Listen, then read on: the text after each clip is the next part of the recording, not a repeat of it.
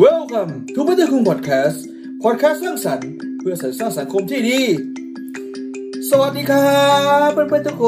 นครับและเราก็พบกันในบัตรกุง Podcast EP ที่ 21 แล้วนะครับ หากเพื่อนๆยังไม่ได้กดติดตามและกดกระดิ่งก็สามารถติดตามได้ตามช่องทางนี้นะครับ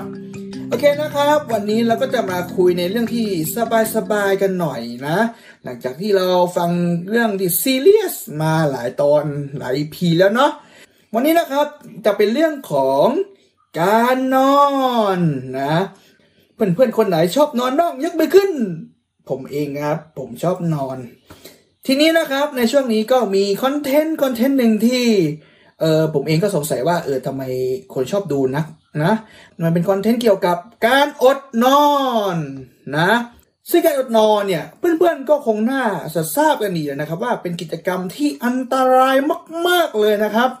ซึ่งมันจะส่งผลต่อสุขภาพร่างกายของเราเนี่ยให้มันแย่ลงกว่าเดิมนะ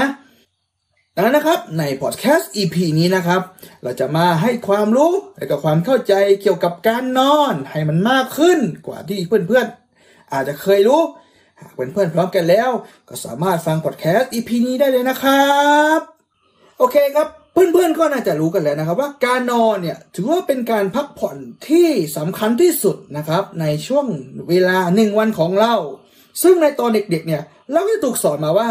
เออ เราต้องนอนให้ครบ 8 ชั่วโมงนะสองทุ่มถึง6โมงเช้า นี่คือสิ่งที่เราอาจจะเรียนรู้มาตั้งแต่เด็กๆ แต่ในความเป็นจริงนั้น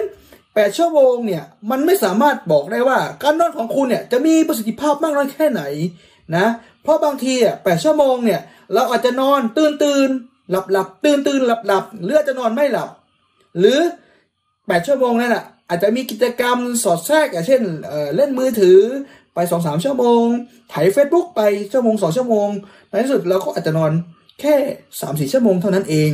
นะนะครับ ตัวเลข 8 ชั่วโมงเนี่ยจึงไม่สามารถบอกได้ว่าการนอนของคุณเนี่ยจะมีคุณภาพหรือไม่อย่างไรนะ ทีนะครับหากเพื่อนๆสงสัยว่า เอ๊ะการนอนของเราเนี่ยมีคุณภาพมากน้อยแค่ไหนเนี่ยอ่าเราก็ต้องมาทำความเข้าใจเกี่ยวกับ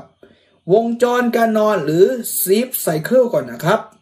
วงจรการนอนหรือ sleep cycle เนี่ยคนโดยทั่วไปเนี่ย จะมีระยะเวลาในการทำงานเนี่ย ตั้งแต่ครึ่งนาทีจนถึง 7-8 นาทีเป็นต้นไป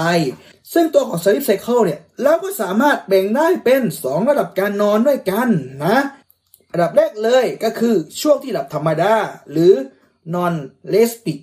eye movement sleep นะ หรือว่า non REM sleep ซึ่งระยะนี้นะครับเป็นระยะที่อ่าเรายังไม่เกิดความฝันในระหว่างนอนนะ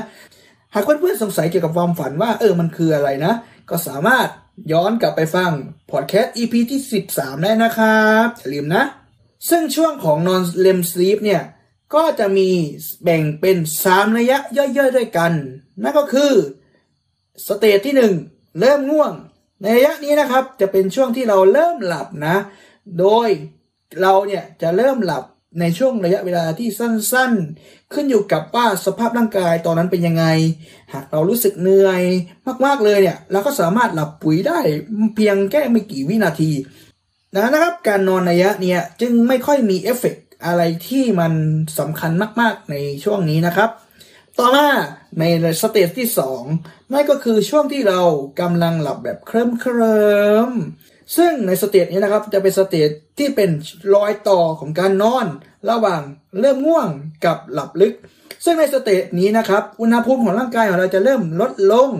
การเต้นของหัวใจของเราก็จะลดลง ซึ่งการนอนในระยะนี้นะครับ หากเราสามารถหลับได้ในระยะสั้นๆเนี่ยมันก็จะสามารถเพิ่มประสิทธิภาพในการทำงานของสมองได้นะจ๊ะstage ที่ 3 นั่นก็คือ ช่วงหลับลึก ใน stage นี้นะครับ จะเป็นช่วงที่เราจะไม่ค่อยตอบสนองต่อสิ่งเร้าภายนอกแล้วนะครับ ถ้าว่าถูกปลุกในระยะนี้เนี่ยจะรู้สึกรำคาญแล้วก็งัวเงียเป็นอย่างยิ่งนะครับ เพราะว่าเป็นช่วงที่ภาวะของร่างกายต้องการพักผ่อนมากที่สุดเลยนะครับ และในระยะนี้ที่สำคัญอีกอย่างหนึ่งก็คือ มันเป็นช่วงที่ growth hormoneหลั่งออกมานะครับดังนั้นนะครับ การนอนที่มีประสิทธิภาพเนี่ย จะต้องมีการหลั่งของกรทฮอร์โมน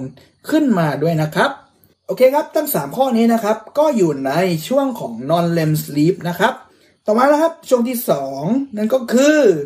ช่วงหลับฝันหรือเรียกผิด eye movement sleep หรือว่า REM sleep นะครับซึ่งการนอนระยะนี้นะครับ การเคลื่อนไหวของลูกตาของเราเนี่ยจะมีการเคลื่อนไหวอย่างรวดเร็ว และสมองของเราเนี่ยก็จะมีการทำงาน เทียบเคียงกับภาวะที่เราตื่นอยู่นะครับ ซึ่งการนอนระยะนี้นะครับ จะสามารถส่งเสริมเรื่องของความจำและก็การเรียนรู้ในระยะยาวต่อไปนะครับ และก็ที่สำคัญคือ มันสามารถสร้างความฝันได้ และก็สามารถสร้างจินตนาการให้กับตัวเราของเราด้วยนะครับได้นะครับ เราก็สามารถตอบคำถามได้นะครับว่า เออทำไมคนที่นอนเยอะเนี่ย โอ้ยนอนเป็นสิบชั่วโมงเนี่ยทำไมตื่นแล้วงัวเงียเสียละเกิน แต่ทำไมคนที่นอนแค่สี่ห้าชั่วโมงหกชั่วโมงเนี่ยกลับสามารถรีเฟชตัวเองได้ ทั้งทั้งที่นอนน้อยกว่าคำตอบมันก็คือ คนที่นอนเยอะเนี่ยบางทีเป็นการนอนแบบหลับธรรมดา แล้วก็ตื่นขึ้นมา แล้วก็นอนหลับธรรมดาไม่ได้เข้าช่วงหลับฝัน แต่ในขณะที่คนที่นอนแค่ห้าหกชั่วโมงเนี่ยจะมีการสลับระหว่างการนอนแบบธรรมดา หลับฝันหลับธรรมดาหลับฝันหลับไปหลับไปไปไปเรื่อยๆ มันทำให้มันเป็นช่วงช่วงติดต่อเนื่องกันดังนะครับ การนอนที่มีคุณภาพเนี่ยจะต้องมีการทำงานของสองช่วงนี้เป็นสำคัญนะครับอย่าลืมไปเช็คตัวเองว่าอ่าตัวเองครบไหมแล้วนะครับ การนอนที่มีคุณภาพมีประสิทธิภาพเนี่ยมันก็จะส่งผลต่อคุณภาพชีวิตของเราเนี่ยทั้งวันเลยนะครับ หากเพื่อนๆมีปัญหาเกี่ยวกับการนอนเนี่ยเพื่อนๆจะต้องมีการปรับพฤติกรรมตัวเองแล้วล่ะ ว่าตัวเองมีพฤติกรรมอะไรที่ทำให้การนอนของเราเนี่ยไม่เพียงพอหรือเปล่านะ และนี่ก็คือวิธีการทำให้คุณนอนหลับอย่างมีคุณภาพนะครับ อย่างแรกเลยนั่นก็คือ การนอนของคุณเนี่ยจะต้องตื่นแล้วก็นอนอย่างสม่ำเสมอนะครับ อย่างเช่นถ้าคุณนอนสี่ทุ่มตื่นหกโมงเช้าเนี่ยก็ควรจะเป็นสี่ทุ่มถึงหกโมงเช้า อาจจะเลทได้นิดๆหน่อยๆแต่ว่าขอให้คงช่วงเวลาที่มันแน่นอนนะครับ เพื่อให้ร่างกายของเราเนี่ยรู้สึกคุ้นชินว่าอ่าพอถึงช่วงเวลานี้เนี่ยนอนได้แล้วนะ อะไรประมาณนี้ ข้อที่สองเลยนั่นก็คือ สภาพห้องนอนของคุณเนี่ยจะต้องมีความเหมาะสม ห้องนอนที่ดีควรจะเงียบ สงบมืด ไม่มีแสงรบกวน ไม่มีเสียงรบกวนนะครับ เพราะหากว่ามีอะไรมารบกวนเราเนี่ยมันก็จะส่งผลต่อการนอนของเราเนี่ย ตื่นตื่นหลับหลับซึ่งสภาพแวดล้อมที่ดีเนี่ยมันจะส่งผลต่อการนอนที่มีคุณภาพได้นะครับ อย่างที่สามเลยนะครับ นั่นก็คือ ไม่ควรจะนอนช่วงกลางวันนะครับหากจะนอนก็ควรจะไม่เกินครึ่งชั่วโมงหรือ 30 นาทีนะครับเพราะหากว่าคุณนอนกลางวันเนี่ยคุณมันก็จะส่งผลต่อในช่วงกลางคืนทำให้คุณนอนไม่หลับได้นะครับอย่างที่สี่เลยก็คือ ก่อนนอนเนี่ยก็ไม่ควรออกกำลังกายหนักๆแล้วก็ทานอาหารก่อนนอนนะครับ เพราะว่ามันจะส่งผลต่อเรื่องของเมตาบอลิซึมการเผาผลาญอาหารของเราเนี่ยร่างกายของเราไม่คูลดาวสักที พอจะนอนเนี่ย โอ้ยนอนไม่หลับ สุดท้ายก็จะมีปัญหา เกี่ยวกับเรื่องของการนอนอีกนะแล้วก็สุดท้ายนะครับ หากเพื่อนๆเนี่ยรู้สึกว่า โอ้ยทำทุกอย่างแล้วยังมีปัญหาอีก มีปัญหาว่านอนไม่หลับสักทีอ่าการไปพบแพทย์ผู้เชี่ยวชาญ หรือนักจิตวิทยาบำบัดเกี่ยวกับการนอนเนี่ย มันจะช่วยให้คุณหาทางในการแก้ไขปัญหาเรื่องของการนอนเนี่ยให้มีประสิทธิภาพ ดีกว่าเออเดาสุ่มสี่สุ่มห้าหรือซื้อยานอนหลับมากินเอง โดยไม่มีแพทย์รับรองเนี่ยอะสิ่งนี้เป็นสิ่งที่อันตรายมากเลยนะครับและข้อสุดท้ายและท้ายสุดนะครับ นั่นก็คือ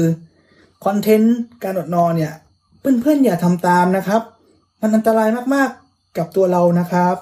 ภายร่างกายของเราสุขภาพกายสุขภาพจิตของเราเนี่ย อ่าแข็งแรงอยู่เสมอนะครับ อย่าลืมข้อนี้ล่ะ และนี่ก็คือวัตคุงพอดแคสต์ EP ที่ 21 นะครับ หากเพื่อนๆ มีคอมเมนต์อยากแสดงความคิดเห็นยังไงนะมีข้อเสนอแนะยังไง ก็สามารถคอมเมนต์ได้ตามช่องทางต่างๆนะครับ แล้วก็อย่าลืม